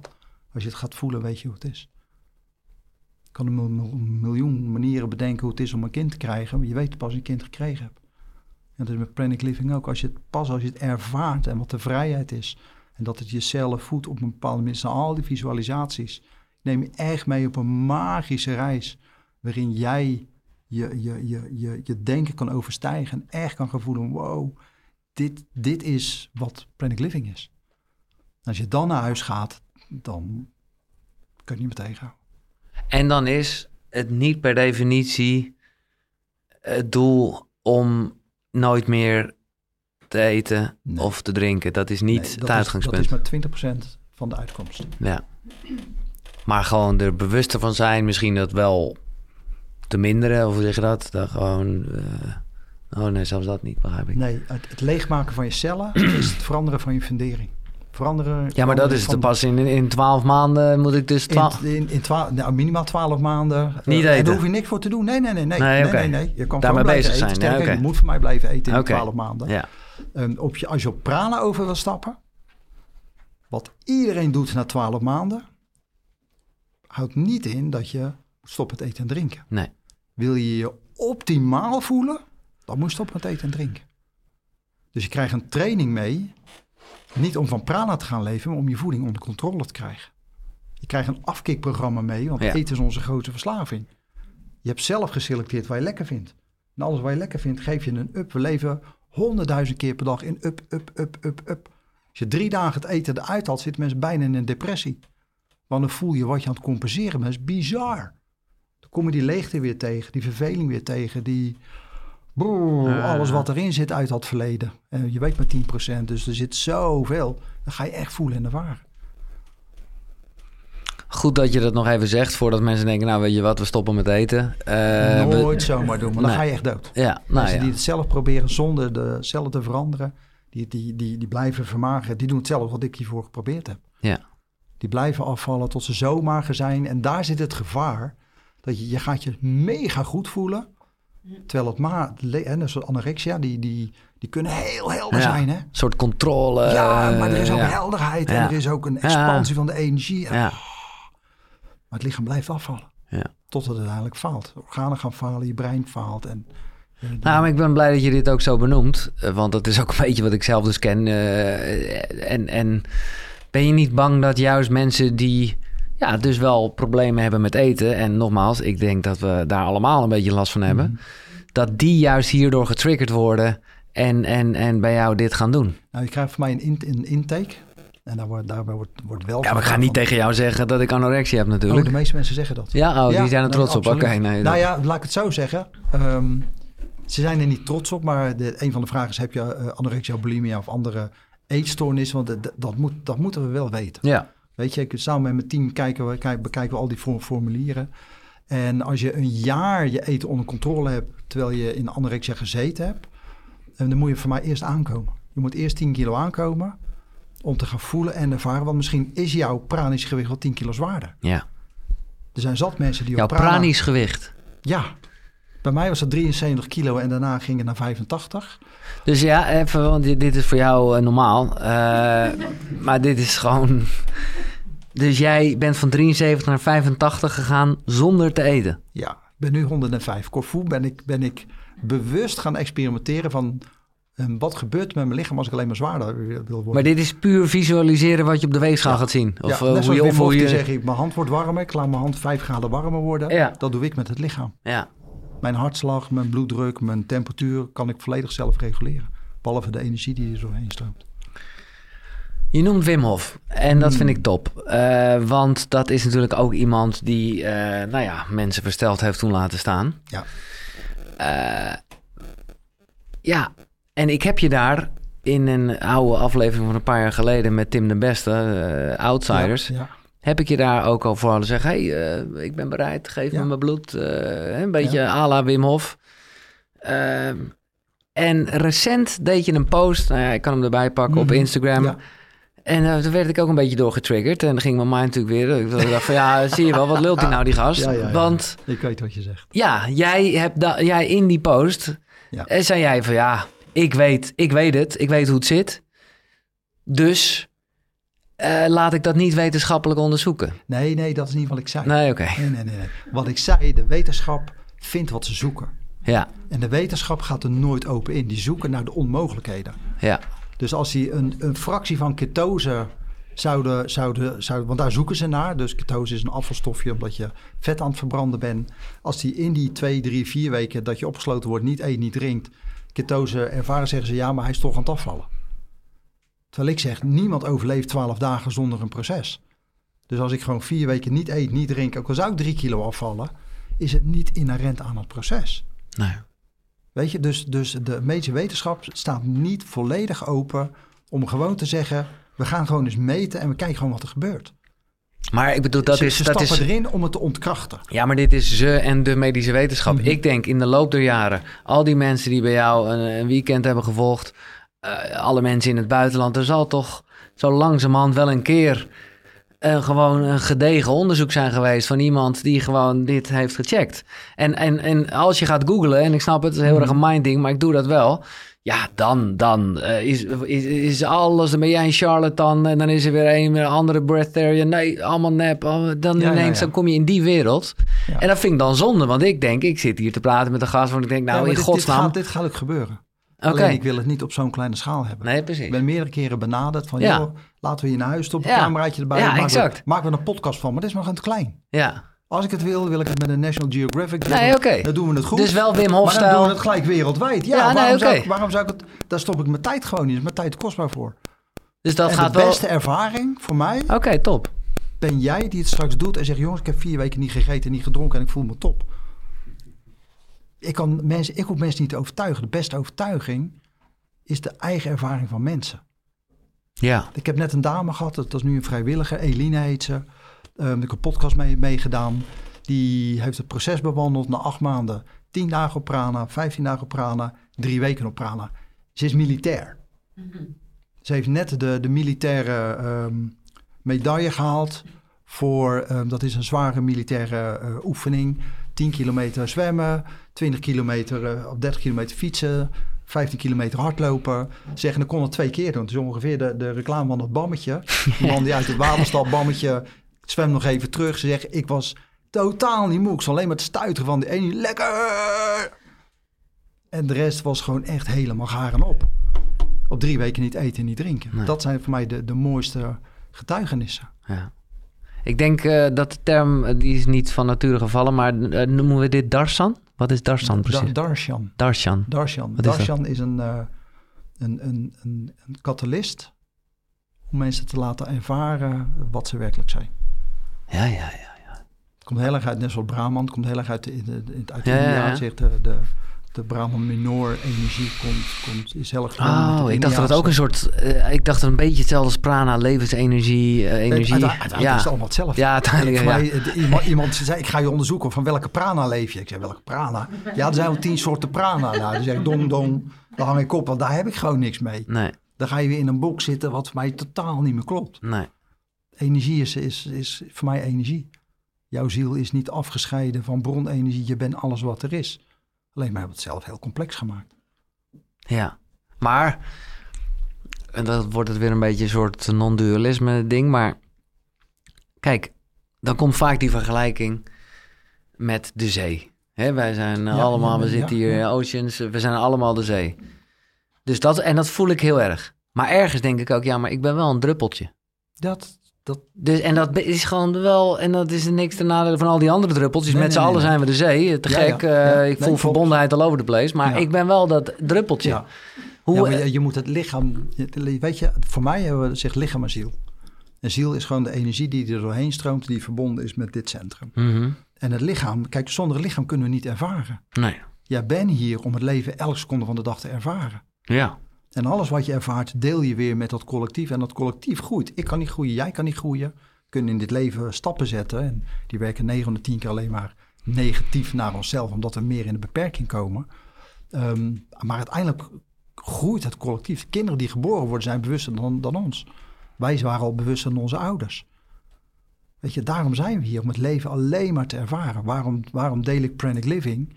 Om zoveel mogelijk mensen dit alleen maar te laten ervaren. Houdt niet in dat je voor de rest van je leven moet stoppen met eten en drinken. Op het moment dat je hier al bent en voelt van wow, dit is mogelijk, deel je al een ervaring met het collectief. En als 10% bereikt is de critical mass, dan zit dat in het bewuste bewustzijn over 50 jaar in de kinderen. Ja. Klaar. Die eten nog maar 5%. Daar gaan we naartoe. Dat is de reden dat ik dit mag doen. En waarom is dat belangrijk? Ehm, waarom is het belangrijk? Voor mij is het eigenlijk alleen gewoon de evolutie van de mens. En daardoor mede de redding van de aarde. Jouw moestuintje is genoeg voor, voor de hele straat. Want het gaat niet om een heel bord, het gaat om de smaakexplosie die ze Ja. dan nog willen ervaren. Ze eten niet meer vanuit het sociale. Nee, maar ik bedoel, het is niet. eh, Ik bedoel, er zijn een hoop problemen op deze wereld. Maar om eerlijk te zijn, er is niet te weinig eten. Niet in, niet in jouw kant van de tafel. Nee, dat bedoel ik te zeggen. Ik Als, bedoel, als je in eh, Afrika ob- zit, is, er is aan onze kant overvloed en aan die kant... exact. Maar ik bedoel, ik bedoel, ik denk dat obesitas een groter probleem is dan eh, honger. Dus, dus ja, daarom eh, de- de- vind ik het zo mooi dat we het meer, eh, dat we laten het hele eten, eh, want het gaat veel, ja, het, eh, ja. Nou, maar alles waar we nu tegenaan lopen, is veroorzaakt door, e- door voeding. Met gewoon het De- klimaat, de uitholling van... de eh, ziektes, de verzieking ja. van de aarde, het, het, het platmaaien van alle bomen, ehm, eh, de, de, de, de, de, de footprint waar we nu heel erg mee aan het worstelen ja, zijn. ja. Het is allemaal voedingsgerelateerd. Als we allemaal stoppen met eten en drinken, hebben we geen olieindustrie meer nodig, behalve misschien nog voor wat kleding en, en eh, wat verf en, en wat dingen voor, je- voor je huis. Ehm, tegen die tijd kunnen we gewoon intappen op de vrije energie die we om kunnen zetten in een batterij, dan wel in licht. Als ik ervan kan leven, waarom kunnen we niet op een andere manier? De ziekenhuizen hoeven ook niet meer te bestaan, want eh, ziek zijn we niet meer. Nee, nee, nee, maar eens. Nee, ik lach er een beetje op, maar dat is ook omdat het gewoon, ik denk, ja. 100%. Wat ik zie, is dat 35% van de mensen die bij me zijn geweest... in allerlei soorten fysieke uitdagingen werkelijk genezen zijn. En dat is ook logisch, hè? Weet je, we hebben allemaal een openstaande darmwand. Als je het eten, met eten stopt, sluit je darmwand. Iedereen heeft een leaky gut syndrome. Dus darmwand. Ja, ja, ja. Daardoor heb je een verlaagd, verlaagd immuunsysteem. Iedereen heeft dat. Maar op het moment dat ik alleen maar eet wat mijn lichaam trekt, dan eh, gaat hij toch wel lekker? Nee, dan blijft hij openstaan. hebt geen idee waar je tegen kan. Nee, er staat geen gezonde voeding. Nee, dat zo. weet je pas als je een, een bloedtest zou doen.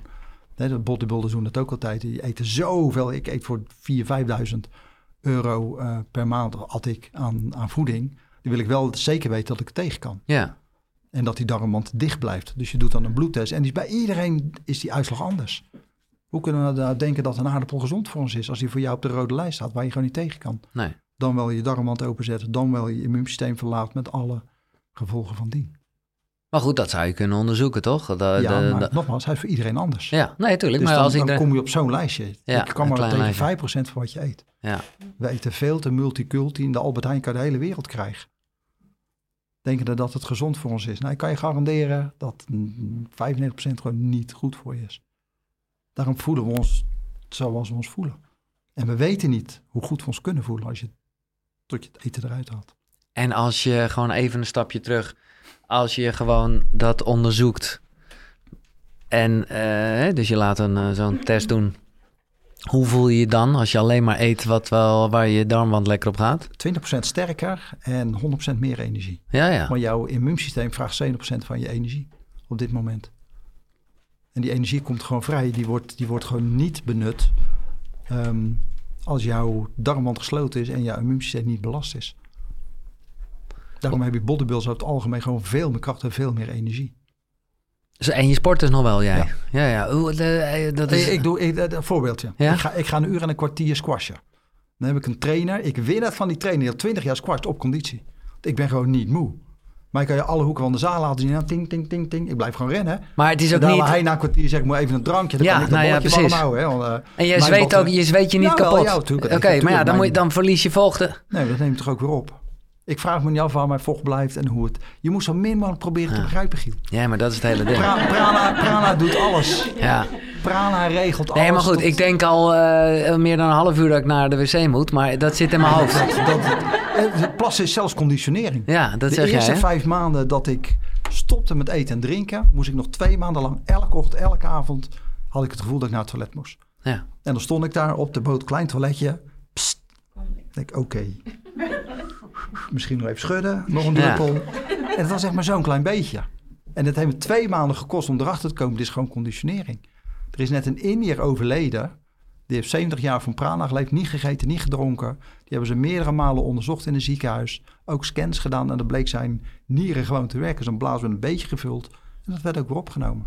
Ja. Toen ik na twee maanden stopte, ehm, ben ik daarna eigenlijk niet meer naar het toilet gegaan. Mits ik weer een periode had van eten en drinken.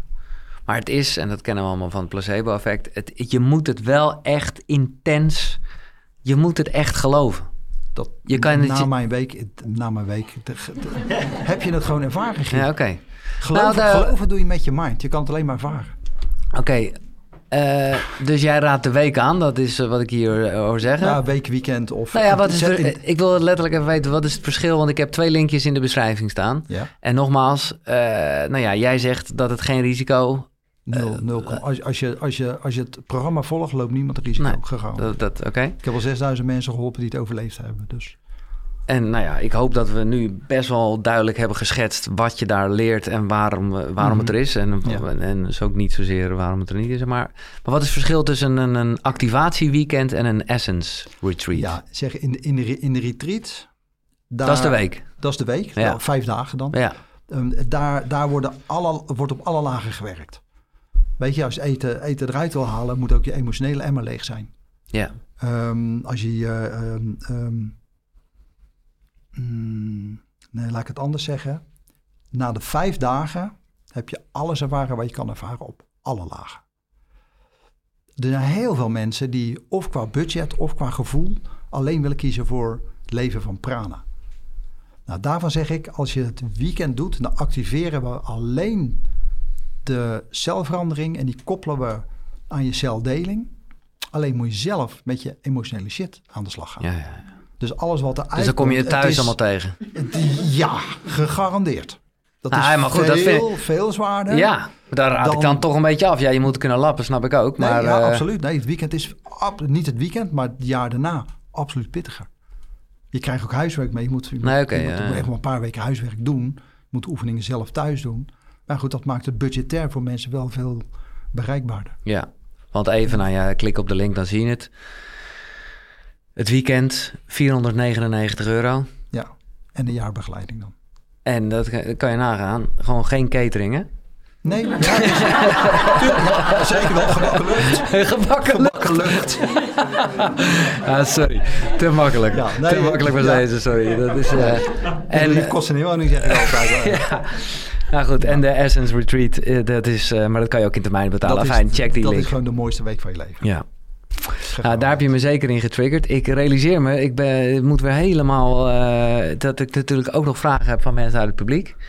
Maar ik ga toch nu voor mezelf de vraag stellen die eh, nou, al een tijdje op mijn lippen brandt... en wat altijd ook wel naar een soort van einde gaat. Hmm. Want kijk, even met de boeken, zoals we het net bespraken. Wim, nou ja, je ouders die zullen nog steeds gelukkig eh, dat je leeft. Maar ergens hebben wij besloten, Wim is dood. Ja. Op 50-jarige leeftijd, zoals je eh, voorspelde. Hmm. Maar hoe oud wordt eh Brahman Menor? Die gaat ver over de 90. Ver over de 90. En wanneer is de telling begonnen? Op mijn vijftigste. Ja, ja dus je wordt 140. Nee, nee, nee, nee. Oh, nee, oké. In, in, in zeg maar hele Ja, nee, oké, ja, ja, ja, ga, ik oké. over, ga ik over de 90. Ja, ja, oké. Dus eh, ja, ja, oké. Dus, dus, dus eh, eigenlijk echt twee keer 50 ongeveer. Ja. Ja, Ja, klopt. lekker man. Ja, hè? Ik maak me ook helemaal niet druk. Nee, Nee, nee, nee, nee. Ja. En ehm, Dat is ook nodig om die 10% te halen. om de, ja, ja, oké.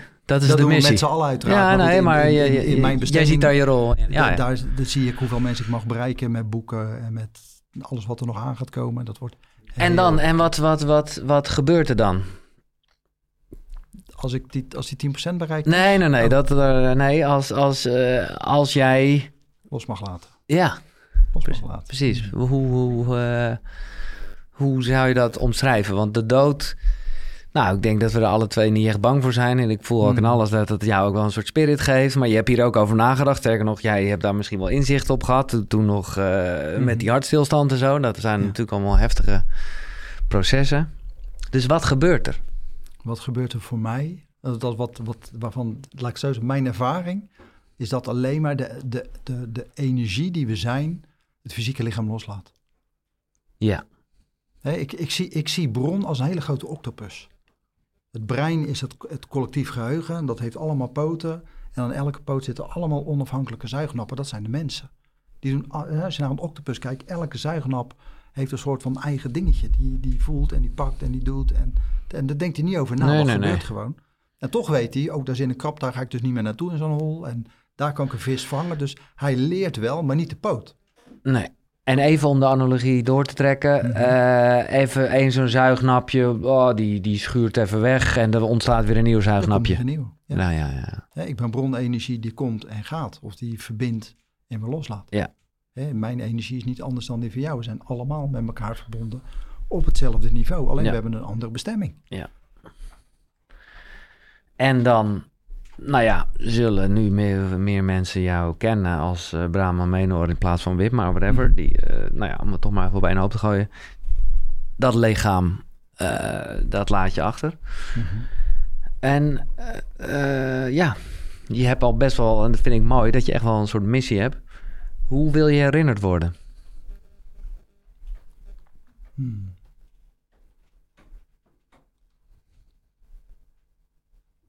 Tja, dat is een mooie vraag. Nou, weet je, ik, ik vind het belangrijker dat mensen hun eigen ervaring hebben dan dat ze mij herinneren. En dat is al meestal wel ge- gekoppeld aan wat ik, Nou ja. wat ik geef, maar ehm,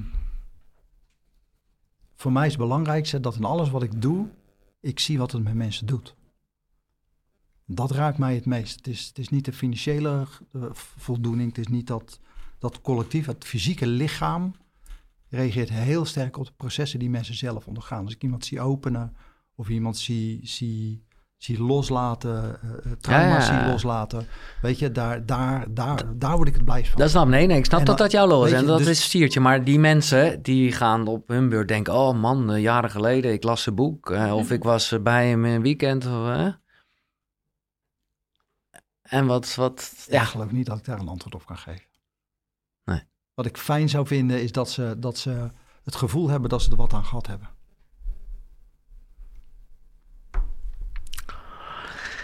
mooi man. Echt, eh, ja, fascinerend, eh, intrigerend, weet ik wat voor woorden allemaal te binnen schieten. Maar echt eh, mooi wat je doet. En ehm, ja, mag ik een applaus voor uh, Brahma Menor. Mm.